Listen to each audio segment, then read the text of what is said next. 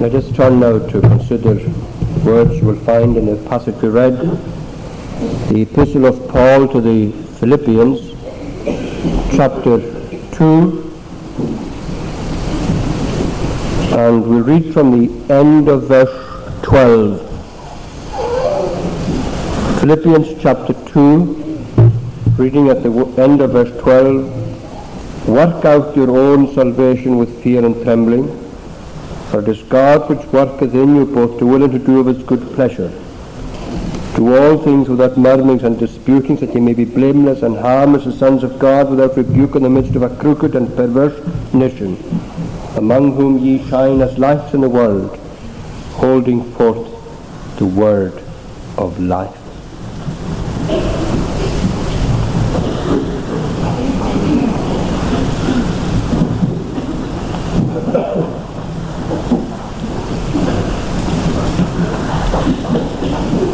Just to introduce the words very, very briefly indeed. When uh, Paul wrote this letter, he was in prison in Rome, awaiting the outcome, awaiting a verdict, to see whether he was to be put to death or allowed to continue in the work which God had, to which God had called him. While he was in that prison, this church at Philippi communicated with him, sent him what refers to a gift of uh, love.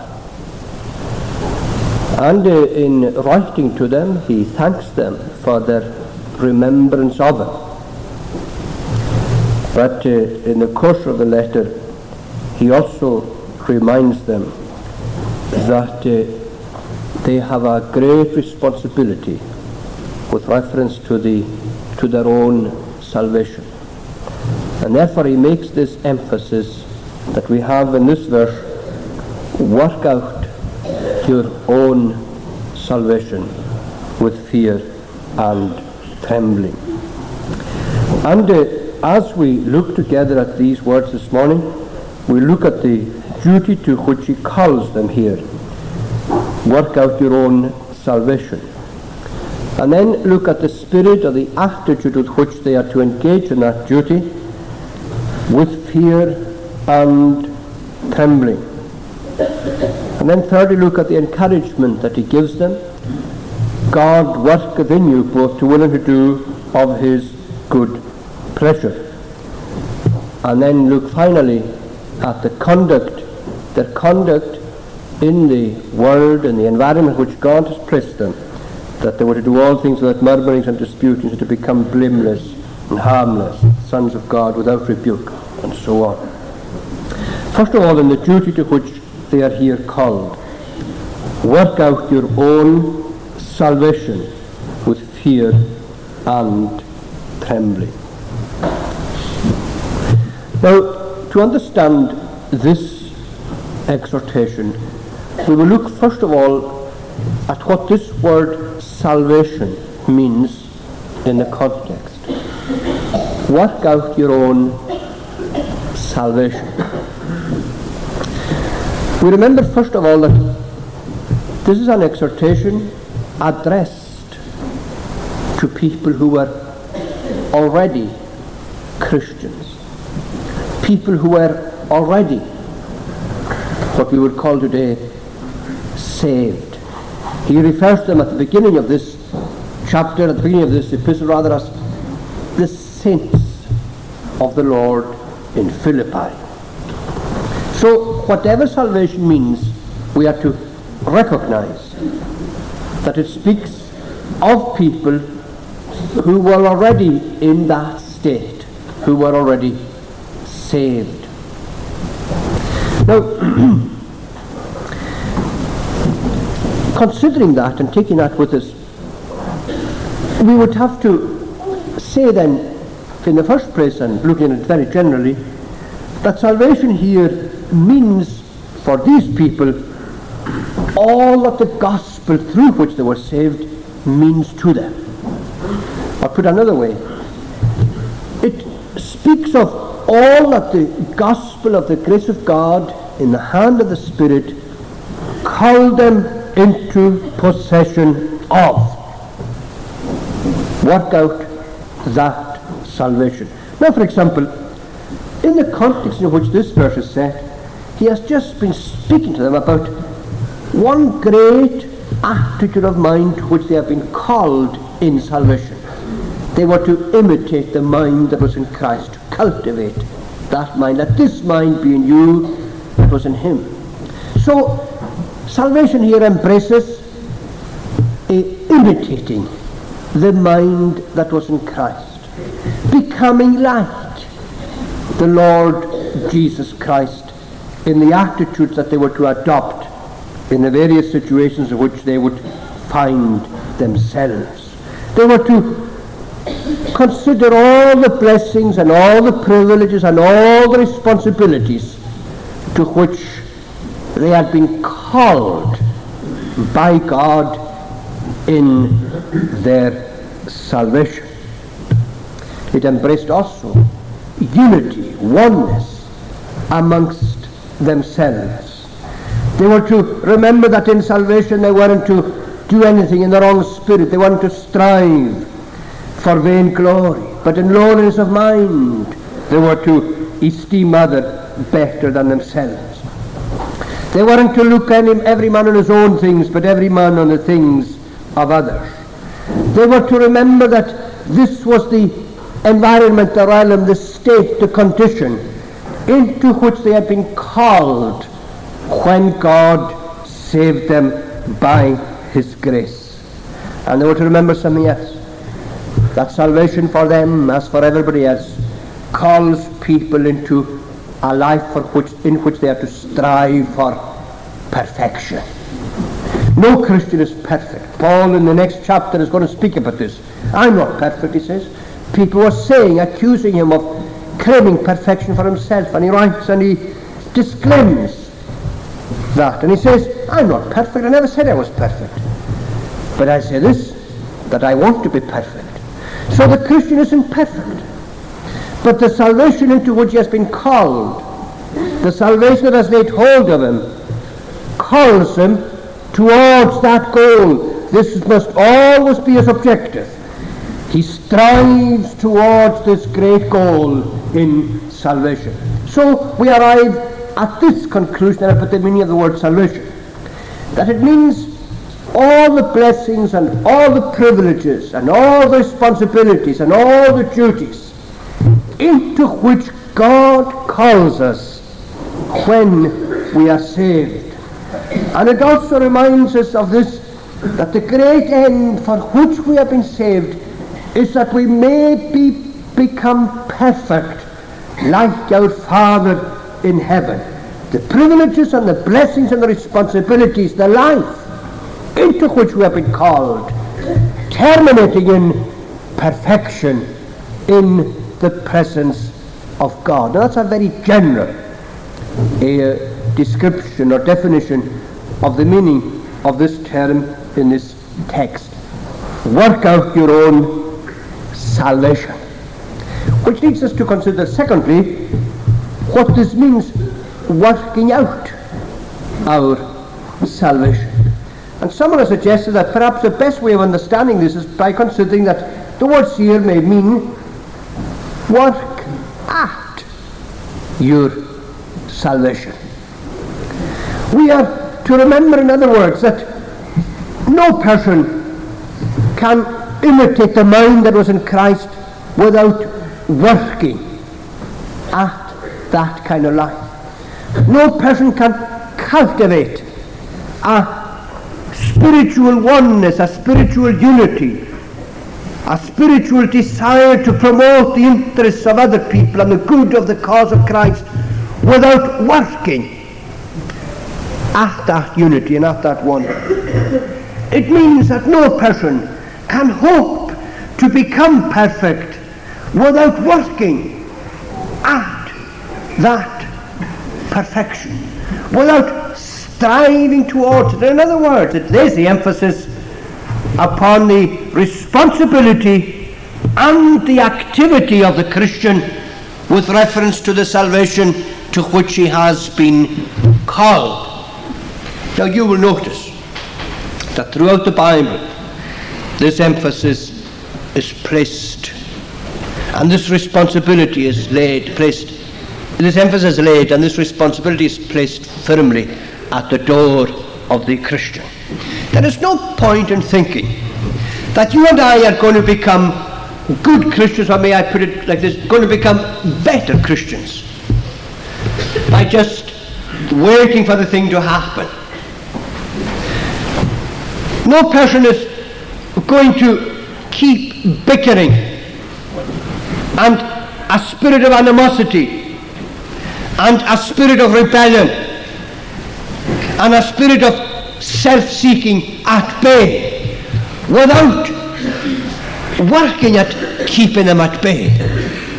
The problem is this that the root of all these things is in our hearts. And we have to make sure that these things don't spring up. We have to make sure that we don't feed these things. And the best way of keeping them at bay is by exercising Christian discipline and working at the salvation towards which God, into which and towards which God has called us. Now, here Paul is stressing something that the New Testament lays great emphasis on. Two things. The first one is this, we were looking at this together in the prayer meeting on Wednesday studying Galatians.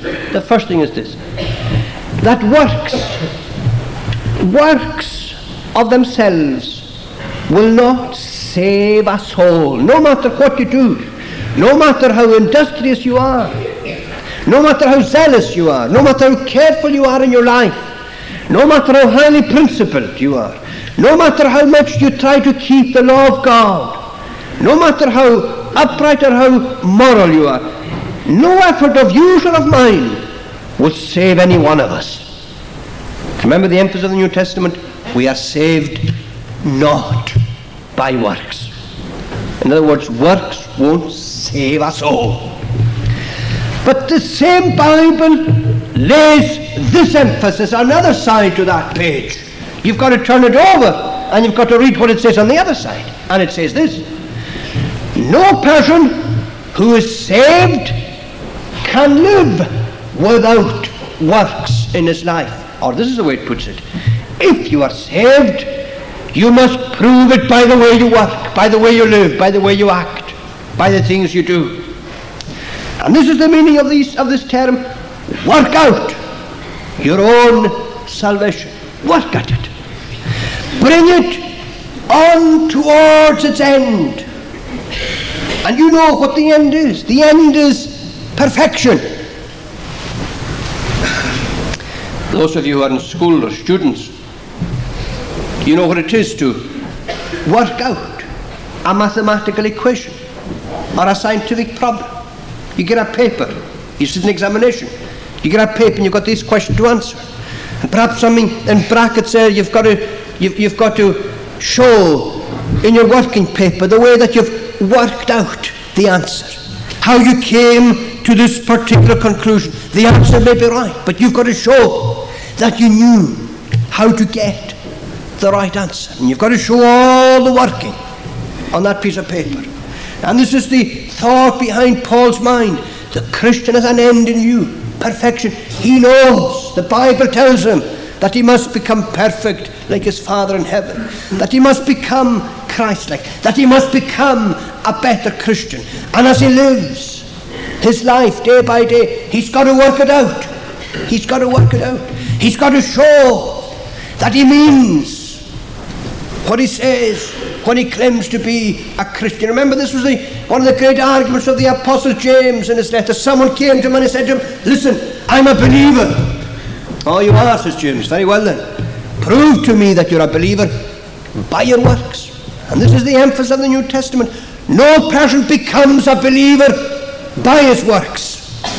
On the other hand, no person can be a believer without works in his life, showing that he's in business, showing that he means it, that he's in earnest about this matter of salvation. So here the apostle is exhorting these Christians in Philippi. Look, he says, work out your own salvation. Keep at it. Don't stop halfway. Keep working. And you know, this is what makes a Christian life so difficult at times. That you've got to keep plugging away. You've got to keep plugging away. Sin doesn't vanish overnight. You don't trample underfoot all these things that are inconsistent and all the things that are alien to the Spirit of Christ. You don't get rid of these things in a night or in a day, in the moment of conversion. They rear their ugly head day after day after day. You go to bed at night. Perhaps it didn't bother you. You get up in the morning. You wake up the first thing in the morning, maybe the first thought. This awful thing that you thought you had got rid of. And you've got to crucify it again. You've got to start all over again, as it were. And you've got to keep these things down. Work at it. Work at it. And then notice something else here, thirdly. Work out your own salvation. Now, there's a purpose for Paul saying this your own salvation. You see, these people in Philippi, they were very thoughtful Christians, practical. There wasn't a church, there wasn't a communication in Paul's day that was more loving and more practical than the congregation at Philippi. That was the kind of people they were. You know, there are people like that. They, they think of everything. And they do things for people. And no one knows that they're doing it. They don't want anyone to know that they're doing it. That's the kind of people the Philippians were. They were full of practical love. And they sent tokens of that on more than one occasion to Paul. And Paul says and writes to them, he thanks them profusely, but he reminds them, listen, he says, see that you work at your own salvation. Your own. And I think that he's here pinpointing something that you and I would do well to remember.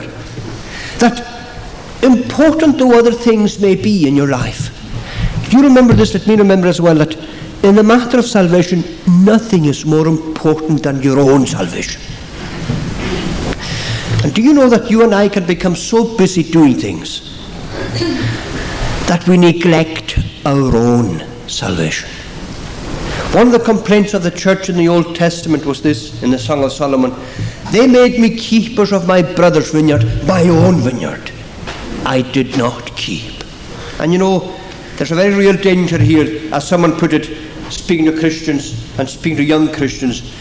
Beware of the busy life that leads to barrenness. Beware of the busy life that leads to barrenness. Don't neglect your own salvation. Don't neglect the great end to which God has called you as an individual. Don't forget that you've got to work at your own salvation. That you've got to think about your own heart, your own mind, your own thoughts, your own will, and your own inclinations and your own motives and so on. Work out your own salvation. And then, fourthly, there is this work out your own salvation with fear and trembling. Or, as I indicated at the outset, this becomes our second point really the attitude in which they were to work at their salvation with fear and trembling.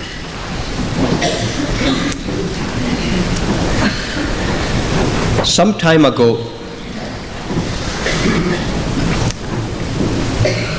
a man whom I knew very well was admitted to a hospital for some uh, psychiatric treatment that he required. And in being, in, uh, being interviewed, when he went in, you know what happens? They, very often uh, doctors and nurses uh, ask various questions. They asked this man where he was from, and he told them. He's from a part of Lewis. And they asked him what church he belonged to, and he told them. He wasn't a free church, but as near the free church as makes no difference, really. He uh, told them. And the comment of the senior doctor present was this he says, a dangerous combination. Lewis and this particular church. Now, you know, there are some people who think the emphasis that we place in our preaching is bound to produce in people this element of fear and trembling when it comes to the Christian faith. In other words, there are some people and some very, very educated people who are of the mistaken impression that a convert in Lewis means that, well, here's someone else who has really embraced this kind of life that is going to make him dull and morose. A person who's going to be full of fear and full of trembling. Now, if there are people in whose life the Christian faith produces that kind of attitude, it produces it, I believe, because in the main they are making the wrong application of Christian truth to their own lives. You see, when God saves a person, that person isn't brought into the realm of fear and the realm of trembling. He's brought into the realm of the liberty of a child of God. And that's the person and the only person of whom the Bible speaks who is able to rejoice with a joy that is unspeakable and full of glory.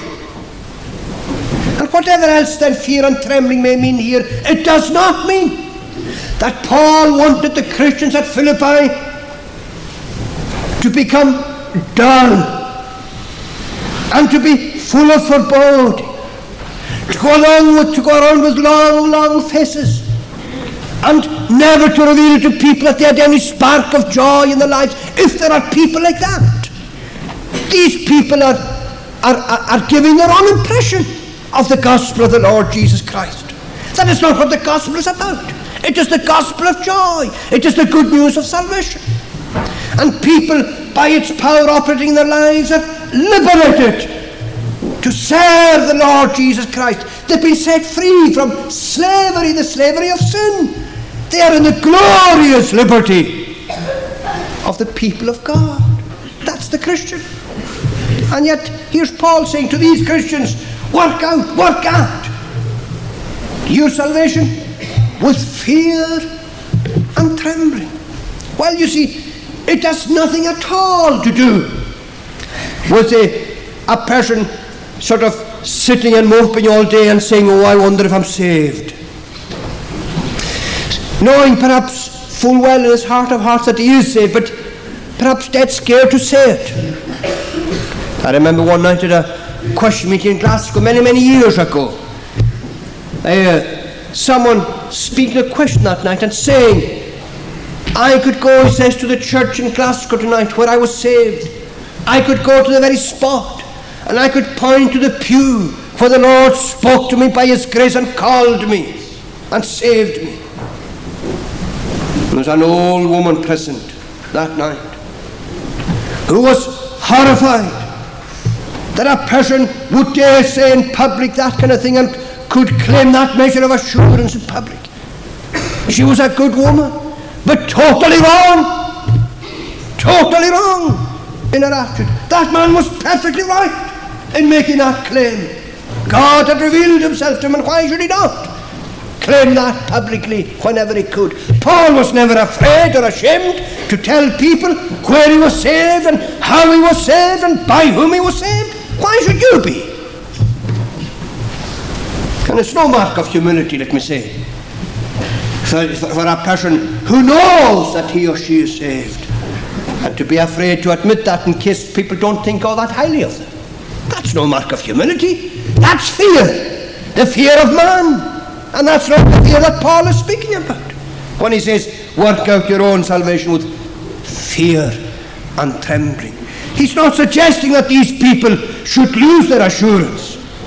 There was no man who spoke oftener about the Christian's responsibility to seek assurance and to lay hold of assurance.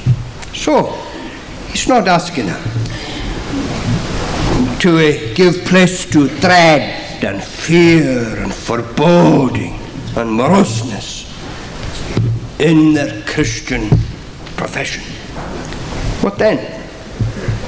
Well, it's all about the attitude, the spirit that they are to adopt to God who saved them. You see, the fear and the reverence that Paul speaks about in 2 Corinthians chapter 7, 1 Corinthians chapter 2, and here in Philippians chapter 2, the fear and trembling that Paul speaks about here is that attitude of mind and heart that a Christian adopts to his God.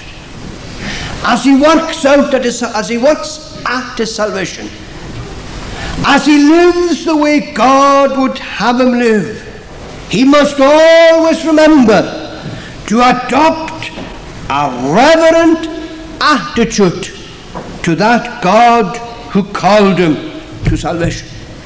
He must always have a spirit of respect for the Lord, always have a spirit of submissiveness to the Lord. After all, this is his great goal. He is called to be like the Lord Jesus. And there was no person in the world who adopted a more reverent attitude, a more submissive spirit to his Lord. You work out, you work at your salvation, and remember as you work at it, give the Lord the place that is his due in your life. Give him the place that is your due. That is his due. Paul is here emphasizing, as someone put it, not so much the difficulty of the task, but the solemnity of it. In other words, being saved and working at being saved is a very, very serious and a solemn business. Don't forget it, he says. Don't forget it. There is no better condition in life than the condition of the person who is saved. Neither is there a more responsible or a solemn position than that of being in a saved state. And see that as you work at it, that the proper emphasis is placed in your life, the proper attitude to God. Revere Him and serve Him and submit yourself to Him. That's the meaning of with fear and trembling. It speaks of the Christian's attitude to the God who has gloriously saved him. Rejoice in that you are saved, but rejoice in the spirit of humility and submissiveness and reverence to the one who has saved you. That's the attitude. And then there is this third thing, and just in a word, the encouragement that he adds here. For he says, it is God who works in you both to will and to do of his good pleasure. Now, you know, two things are here brought together. We work at our salvation because God has called us to that. We work at it. But God also works in us. In other words, we are made willing to work at our salvation. We are constrained to work at our salvation. But remember, he says, and this is the encouragement. And how would a Christian become morose when he considers this? Remember, he says, it is God who works that willingness in you. You see, the Christian has no place in which he is to be proud in the presence of God. He can't. Because it is God who does everything in it. God is working in us, and God is working for us, and God is working through us. And Paul over and over again lays that emphasis of God before us. Who can be against us? Greater is he that is in you than they that are against you. It is God who works in us all good. It is God who prompts us to any good action. It is God who enables us to do any good thing. Therefore, the will or the doing of a thing is worked in us by God. These impulses, these right feelings, these right determinations, these right actions, these proper uh, purposes and so on, where do they come from? From me? Oh no, from God. Because I can't think one good thought as I am of myself, says the Bible. So any good thing that is in us, where does it come from? It is from God. And here he speaks of the gracious activity of God by his Holy Spirit in his people. Someone put it like this It is in his hands that you are in his work. It is a holy work. In a devout submissiveness, carry it on diligently. Don't depend on any creature's impulse or on anyone else's help. It is God who in this, who in this salvation works in you and through you and so fulfills his gracious will with respect to you. The Christian religion one of despair? Nonsense. The Christian religion is not a religion of despair, but of joy and hope and health and strength and help, because God is working in us as we work at our salvation. In other words, we work because He is working in us and He is impelling us to do all these things that the Word of God calls us to. And finally, and in a word, as they work like that, as it were in conjunction with Him, co workers with God, so He reminds them of the conduct of which they are called in this world, do all things without murmurings and disputings, that ye may be blameless and harmless, the sons of God without rebuke, in the midst of a crooked and perverse nation, among whom you shine as lights in the world, holding forth the word of life. Now, this is the conduct to which they are called as they work out their salvation, and this is very, very important. You know, I think that there are times when those of us who are Christians, I think that there are times when we live as though it didn't really matter how we lived. Well, it does. It matters profoundly how we live. One of the great emphasis of Christ in the Sermon on the Mount was that was that very thing that he was emphasizing that the Christians, whatever else they were, they were totally different to everybody else around them. And here Paul is saying the same thing. You Christian, he says, you work at your salvation. You strive and work in the right spirit. And remember that God is working in you. And remember that you are to be a certain kind of people. For example, you are to do all things without murmurings and without disputings. You are not to show a spirit of discontent, grumbling always at the providence of God, disputing, calling into question God's dealings with you. Like the children of Israel in the wilderness, classic examples of this. Wonderful when they were redeemed and brought over the Red Sea. Who was a God like their God? A few days afterwards, grumbling. Why were we brought in here? Did he bring us here to perish in the wilderness? We're missing the food in Egypt. We've got nothing to eat, you nothing to drink.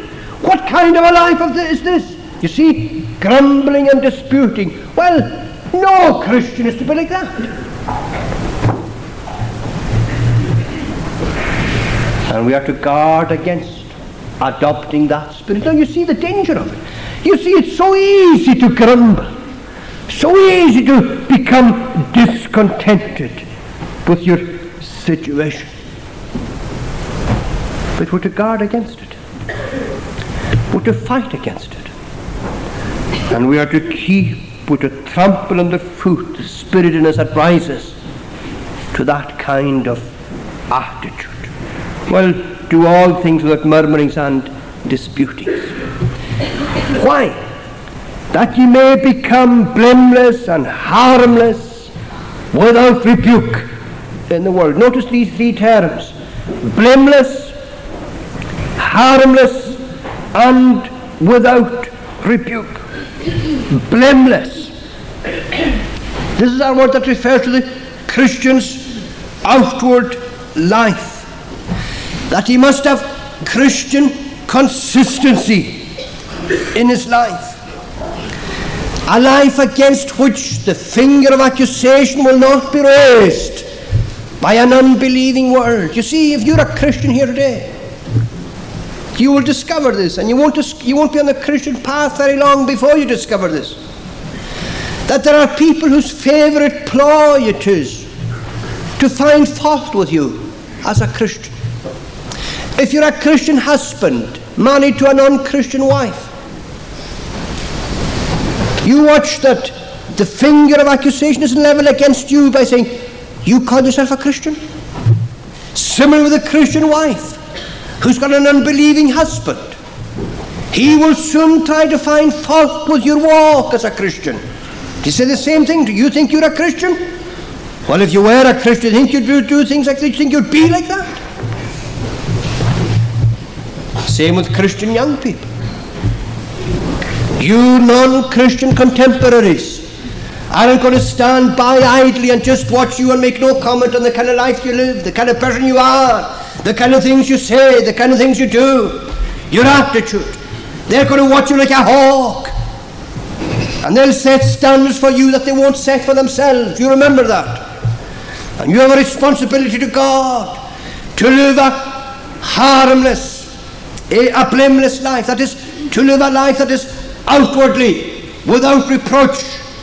And you know, it's a tremendously important thing. Some people will say, oh, that's hypocritical. All you're concerned about is what people are going to say to you about uh, uh, what people are going to say about you as they see you. Well, my friend, I'm not saying it. The Bible is saying it. That the Christian's life outwardly is of tremendous importance, not only to himself, but the cause that he represents. And he is a Christian who ought to be ashamed of himself or herself, who, because of their folly and lack of wisdom, and lack of foresight and lack of care, brings the finger of reproach upon the life because you remember this. If an unbelieving finds, if an unbelieving world finds fault with you rightly, it's not only you that they'll find fault with, it's the whole cause of Christ. Therefore, make sure that you live a life that is outwardly blameless, and also a life that is inwardly, as he puts it here, harmless. Now then, I know that it's I know that we have to look to more than the outward life. We have to look to the inward one. Of course we do. And here he says, see that you live a life that is inwardly eh, harmless. That is, see that there is nothing in your life that dilutes your, your witness. Nothing in it that weakens the Christian profession that you make. You know that there are people, there's, it's a very solemn saying that. It was, I don't know who, who, who used it initially. Someone who was listening to someone else speaking and he said this about him I can't listen to what he says because of what he is. It's a very, very solemn assessment of a person's life.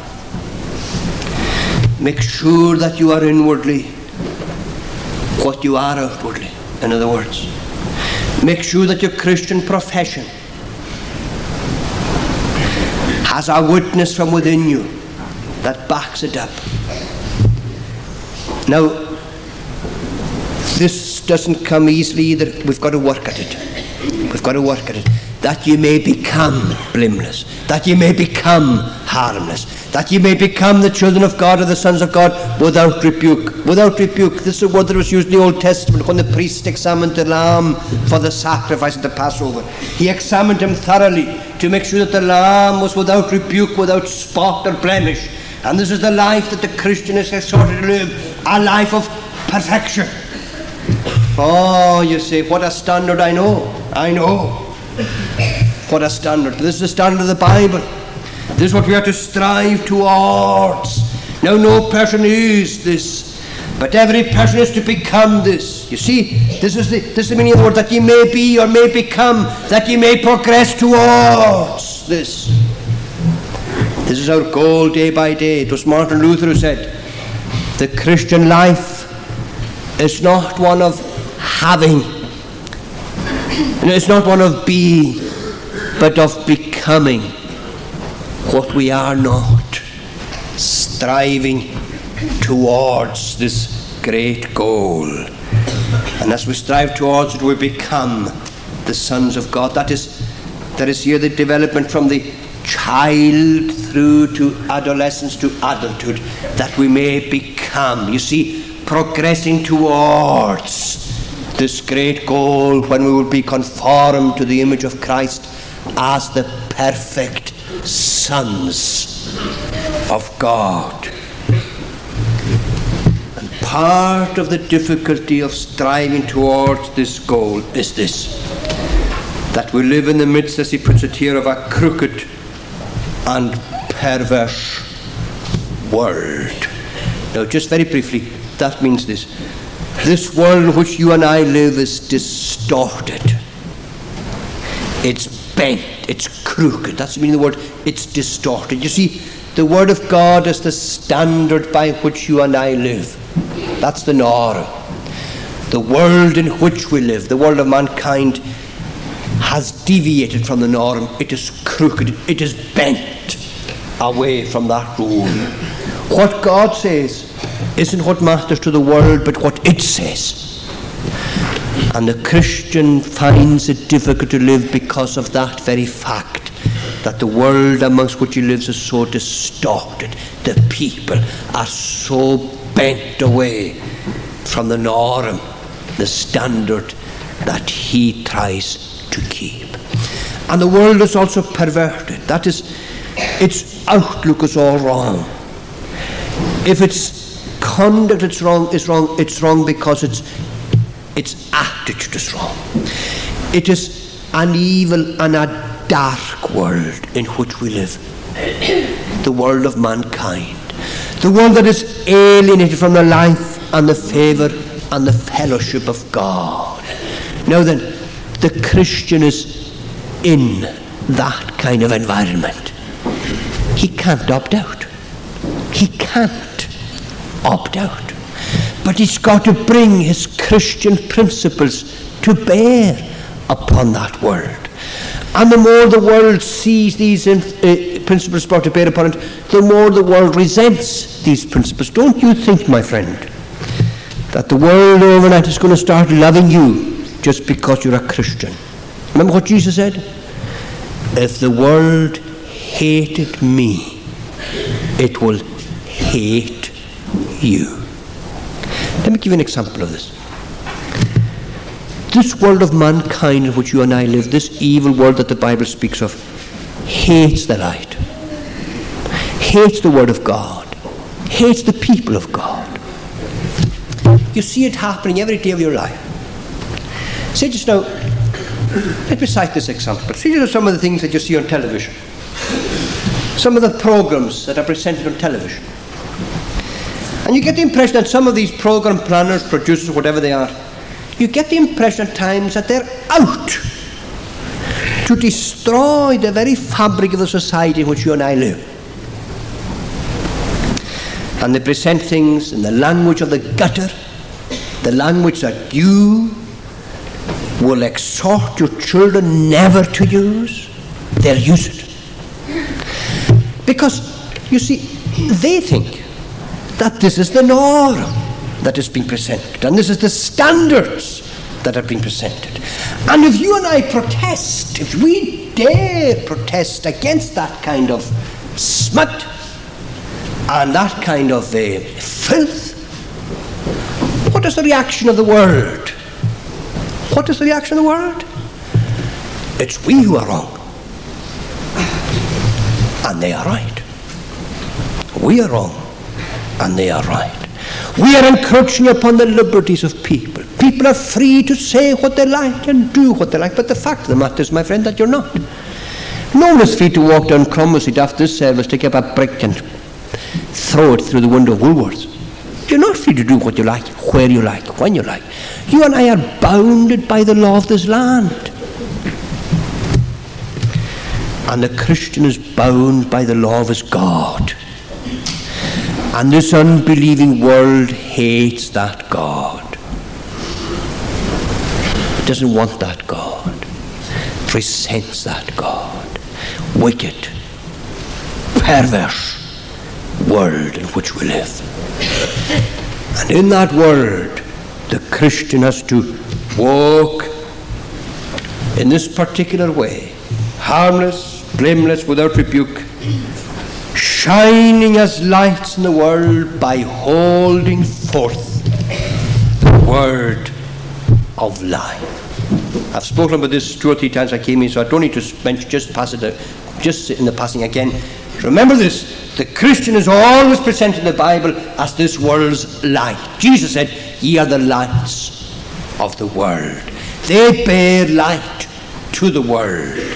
And if you're finding life difficult today as a Christian, if your life is being opposed by people who are with you, and so on, all you can do, my friend, is plug away. Be what God has made you, and let the light of God's life shine through you. Be this world's light bearer, holding forth the word of life. Got the picture here of a person, you know the way that the, the, as we hear about we hear about so much of late, the Olympic flame being lit by runners, running through various places, holding aloft the torch with which is going to, they're going to light this flame that's going to burn while the games last. That's the picture of the Christian here. He's running, he's living, holding forth the word of life. And his life is saying this to people. Why am I like this? Because God's word by his power has made me like this. You see, the word, it is through the blessing of the truth that it all began with you. And it is as the truth is blessed to you that it will continue through you to be a blessing to other people. The Word of God in the hand of the Spirit gave birth to your Christian life. That same Word is going to nourish your life, it strengthens your life, it invigorates it and energizes your life in the hand of the Spirit. In other words, you can't live without the Bible. Without it, you would have been an unbeliever today. Because its message came to you in blessing, you're a believer. Use it to strengthen your faith. And if you're ever challenged as your position on these things, always do what the Lord did. The Bible says, holding forth the word of life. And as you hold it forth, who knows what God may do with it and through it for them, as He did it, as He did with it and through it for you. Work then at your salvation. Let us pray. Bless us today, Lord. Accept our thanks for thy goodness to us and for thy gifts, for thy mercy. And bless us now, we pray thee, and undertake for us today and part us with thy blessing. Prepare us for our evening worship. For Jesus' sake. Amen.